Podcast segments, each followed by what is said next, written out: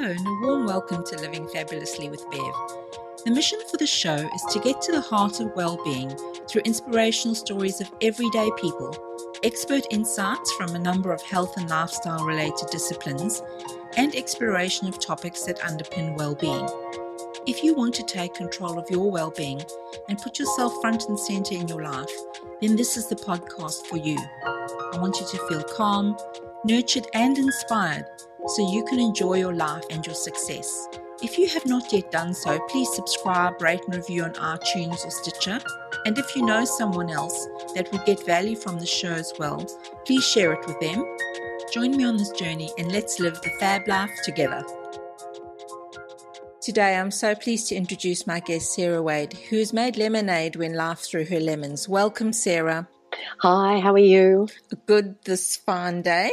It's lovely to have you here with me. So, tell me a little bit about yourself and what it is that you do now, Sarah. Well, um, if I think about it, you know, every day now I wake up to my dream in action. Um, I now commute six minutes to Ettalong Beach and I open my Waterview Haven Cozy Home. So I am a shopkeeper at the moment, and um, I'm now in my own business. Um, so it's a cute store full of homewares and gifts, which I opened um, seven months ago, and that's after spending um, just over 35 years in the corporate world, where they owned me. Now I own me. so it's nice to wake up every morning and do something that I've wanted to do, yeah, that's me at the moment. Mm, so, your corporate role, you were working in large organisations, Sarah? Yeah, I was. I was in, um, got up to a sort of a general manager in HR, and that was in mining and banking more so. So, yeah, pretty large um, organisations big budgets, big teams, big decisions, all this uh, international travel, six figures, all that sort of stuff. So that was that was great. Uh, I'm sure we'll talk about it as, as we go along, but it was mm. time to move on. Yeah, yeah, and and big pressure too, I guess. Yeah, it, it was. Um, I think everyone knows who works in the corporate world, um, particularly in this day and age. It is so difficult to do. Um, and as I said, they own you um, and all your time. So it can be very difficult, yeah. And so, how would you describe your well-being journey? On the the first of July, two thousand fifteen, um, I had a, a stroke at work. I don't remember the first few days, but my girlfriend who came to visit me tells me that um, she wasn't expecting to see me the next day. So it it wasn't a good experience. Um, I was told I did die, so that wasn't that wasn't very nice either. But I um, got into a hospital really quickly, so I was lucky I did have it at work. they um, got me there very quickly, and um, shortly after, you know, after a couple of days, I realised that um, I wasn't able to talk, and I couldn't even answer or focus on the questions on um, Family Feud. And the so that was really I, I felt really stupid that I couldn't even answer those questions. And the other, other issue was um, my right side was um, paralyzed. But um, my journey um, started very quickly. It only took me a day or so to start my journey when when the nurses stood me up for the first time. Um, it was it was a good feeling of course but as I stood up, I looked around and I saw other women um, in the hospital also taking their first steps. And I knew at that point I had a, a job to do. So uh, that's pretty much it. Um, that was how I realized that, okay, this is just another work item to do. so where's my list? And I'll, I'll get it done. So that was how my um, well-being journey sort of started. You sound very resilient. So I guess that prior to that, can you think of how it was in those days leading up to that stroke, Sarah? Yeah, it was um, very difficult, as most people know that are in the corporate world, all you're really doing is change management. Um, you're constantly changing systems and processes. You're also sending work overseas. And the other hard part in change management is the people change management. And everyone knows that when you change things in the corporate world, there are people who are also impacted. So that means most of the time you're just telling people that they no longer have a job. And um, a very quick story um, the last person I had to tell who didn't have a job was um, a big Samoan team manager of mine. He was a beautiful man, had a great heart. And when I told him, um, he he cried because the day before I was telling him he had a, um, I was giving him a present for having a baby. So that to me, when I look back on when I was in the corporate world, was too hard to continue doing. Um, and you know, no one could tell me why I had a stroke. I don't have any cholesterol or anything like that, but um, my cardiologist eventually said to me it must have been lifestyle, so time to change. Yeah. Mm, yeah. You would have been under not only the stress of long hours and the workload, but you're under this emotional stress. So obviously at that time, you probably were a bit of a machine, you know, working and mm. getting the job done and trying to be empathetic towards people, but be pragmatic about the business reason why, dri- you know, mm. driving the change. Mm-hmm. Yeah, you've you've always got to deliver some sort of message in the corporate world that you don't agree with. Absolutely, hundred percent. And to sit down and to tell people that they no longer have a job when they've just bought a house, they've just had babies, um, it's very hard to do. So yeah, it was an emotional issue as well as um, being a machine. Yeah. And then you've obviously gone on this personal journey where you've got this complete shift to your world. So waking up, not realizing that you, you can't talk, your mind is not working the way it was, your mm. body mm. is not responding because of the paralysis. So I'm interested in how did you manage your attitude and mindset? So obviously there were times when you needed to dig deep about these things. Yeah, look, um, I've never been a person who has suffered from depression ever. And I never really felt down very much um, during my journey either there were a few days where you know I thought, oh my god, how how am I going to get the words out today when I've got to do something? So, and and I still I still think that way. Having to talk today, well, I didn't really think about it, but I did when I started. So, yeah, I'm still finding the right mindset to feel confident every day to to talk my boyfriend likes the fact that I don't have to talk, talk so much.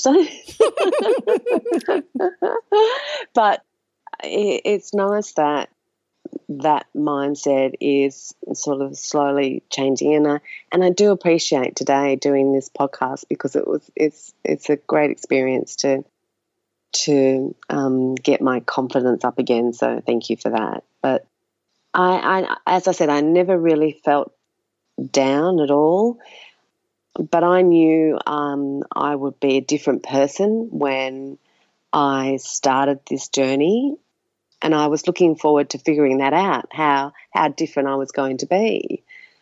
The other issue I had was um, fatigue. I I still get um, fatigue every day, two o'clock, one o'clock, whatever, um, and your mindset that you have to have is you have to push through it every day. You know you're going to get tired, you know you're going to hit the wall. So you've got to learn quickly how to prioritize and to let things wait.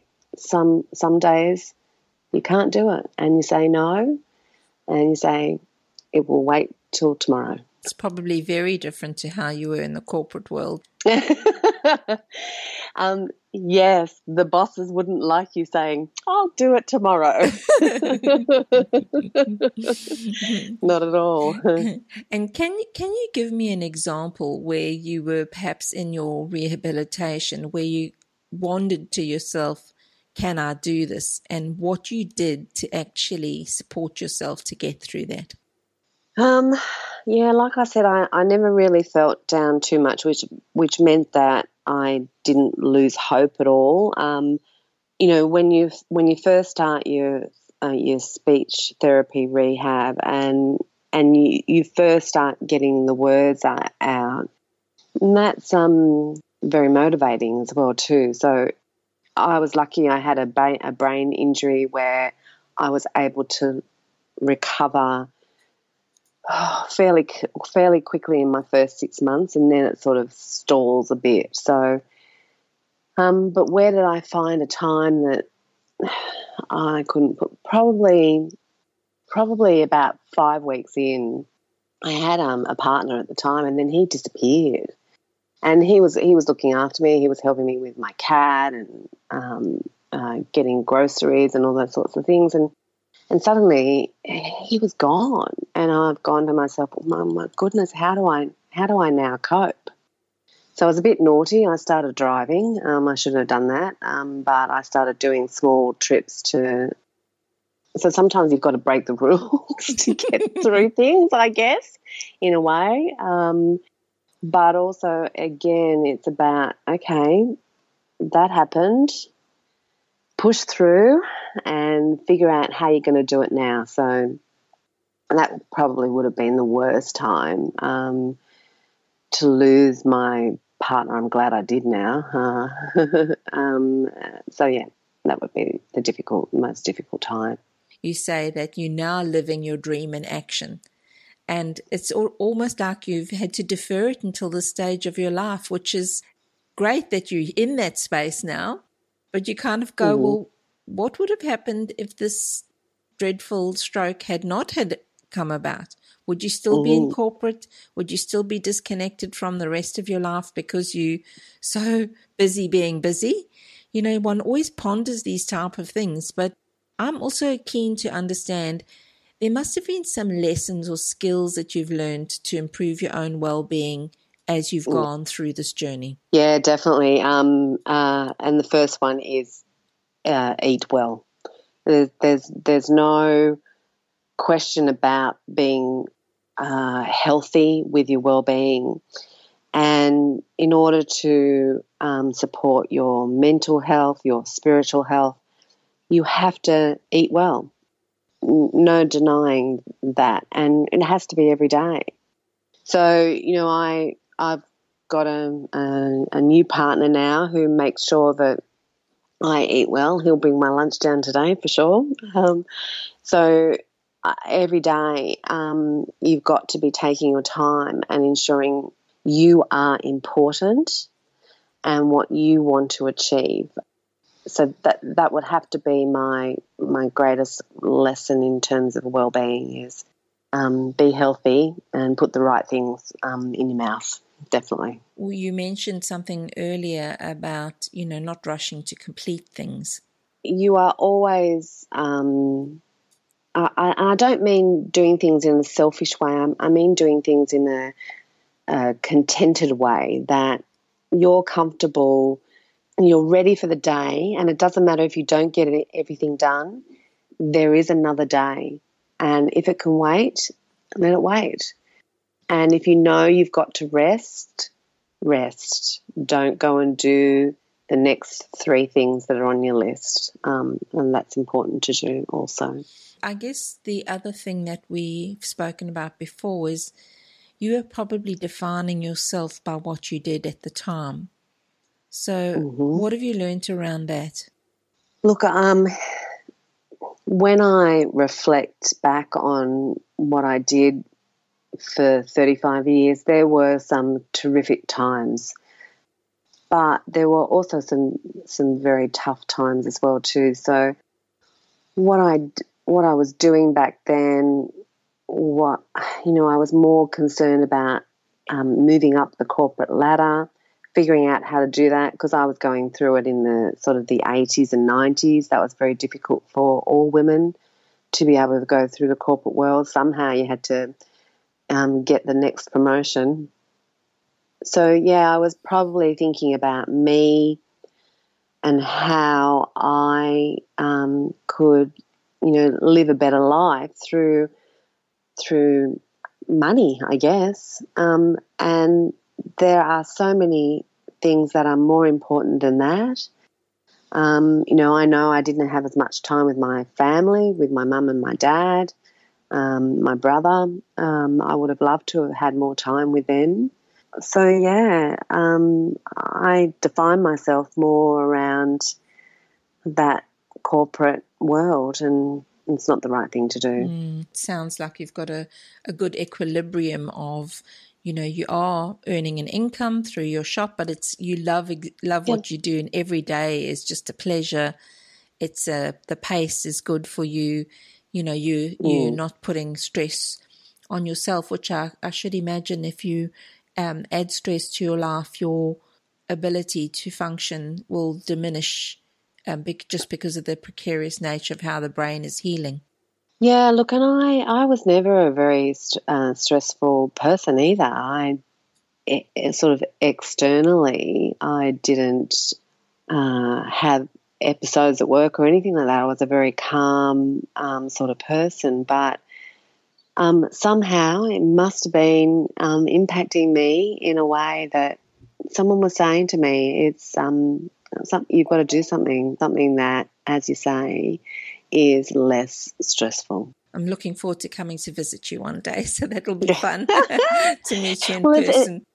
It, it, it's a beautiful place now. You know, I was in HR for um, so many years. I'm still in it because when you come into Cozy Home, my store, it's it's like a haven. It's like a sanctuary. The it's a great feeling my customers tell me about. They they sort of walk in and they want to talk about their day and their life and and anything and still go away with a, a contented feeling. Not buying anything, that's fine. Um, pop on in and have a chat. And and I designed the store with a, a, a feeling I wanted to create the right lighting, the right store fittings, and the way the store is laid out, so that so that people come in and they go, "Oh, this is a really great store. I really like being in here," and I'll I'll have a chat. And some sometimes I'd say, Do you want a coffee? Sometimes customers say, Yeah, I'll have a coffee with you. yeah. It's a great environment. And so the purpose of that store is to sell homewares? It is homewares and, and gifts. Um, I've got furniture, cushion. I've got them so many cushions. Uh, people who love cushions, come come on in for sure. But I've got jewelry, um, body care, candles, all sorts of things, and you know, to me, it, as I said, I'm not, I'm, I'm doing this as a lifestyle change, not for anything else. And, and I've got a water view. I'm on Ettalong Beach. Um, someone said, said to me the other day, you need to open Cozy Home uh, Noosa Beach. okay,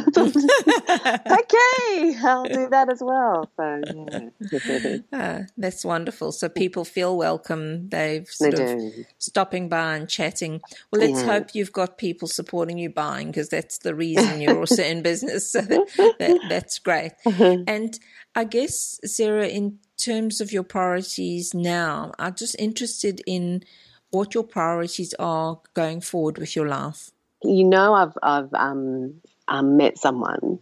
So my girlfriend said to me when I moved back here, she said, she says, I know you will find love here, and I have. So that has to be a priority now.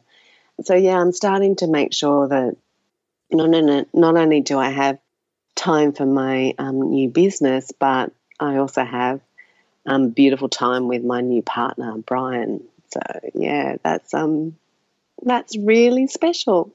Yes, that's wonderful. Because I guess you sh- you shared a photograph with me, and I could just see the joy um, sort of emanating from your face and his. You were also talking about finding your own contentment and happiness. So, what are some of the things that you've done to do that? It's sometimes very simple. When I get down to the store in the morning and I'm setting up outside, I I stop and I look at the water view just for a few seconds and I think to myself, how lucky am I to, to live in a, a sort of a paradise in Australia? I'm, I'm also making sure that, as I said, I eat well every day and drink plenty of water and and make sure that I'm ready for the day as well. The other the other priority in my life at the moment is um, friends and making sure that um, I'm spending time with my friends as well and having good times with with them. You know, previously I, I would be away or I couldn't um, see them, or I'd just I'd send them a text message or whatever to say hello. And no, now now I call in and see them um, and have a coffee. So that's another priority as well too. So friends, lovers, and um, and a and a great place to be as well too. So, what are your tips for living fabulously, Sarah? Physically, stay healthy with great food. Mentally, um, be a power girl um, for sure, and just try and stay strong every day. It's okay to to get a bit down, but don't be down for too long, and um, and step up again and and be that um, power girl again. Emotionally, um, you know, it's it's okay to be emotional. Um, it, I I think that actually shows strength when you are emotional. When when you want to have a, a quick um, cry, do that. That's fine. Nothing wrong with that. And I think that's um, good therapy as well too. So yeah. So from the physical, mental, and emotional state of life, um, yeah, stay stay strong as far as you can. Yeah. And you can find Sarah Wade. She has a, an Instagram account which is Cozy Home Ettalong Beach, and also on Facebook, Cozy Home Ettalong Beach. These will be in the show notes for you. Sarah, thank you so much for sharing your journey. It seems almost impossible that less than two years ago you had a stroke and weren't able to speak and weren't able to walk. And to me, it's just amazing. And thank you so much for taking the uh, risk that you would come on the show with me and talk. And you've been wonderful. Let me tell you, you've got your confidence. You can you can talk with the best of us. So keep on doing that some of my takeaways were that you talked about supporting yourself in all areas of your life by eating well. So it's sort of foundational to your health and well being. And I'd say sleep is as well.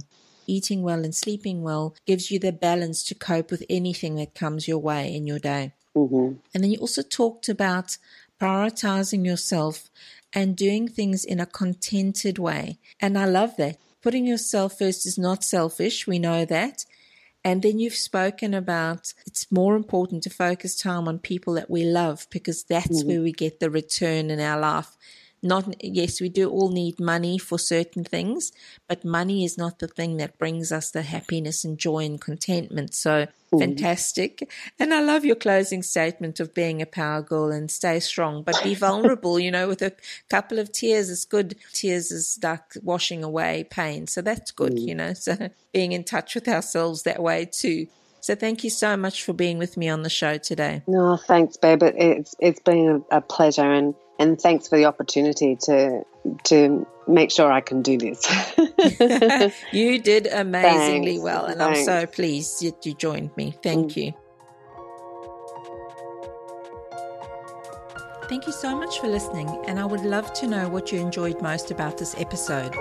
You can connect with me on Facebook by searching for Living Fabulously with Bev, or feel welcome to leave a message or comment on my website.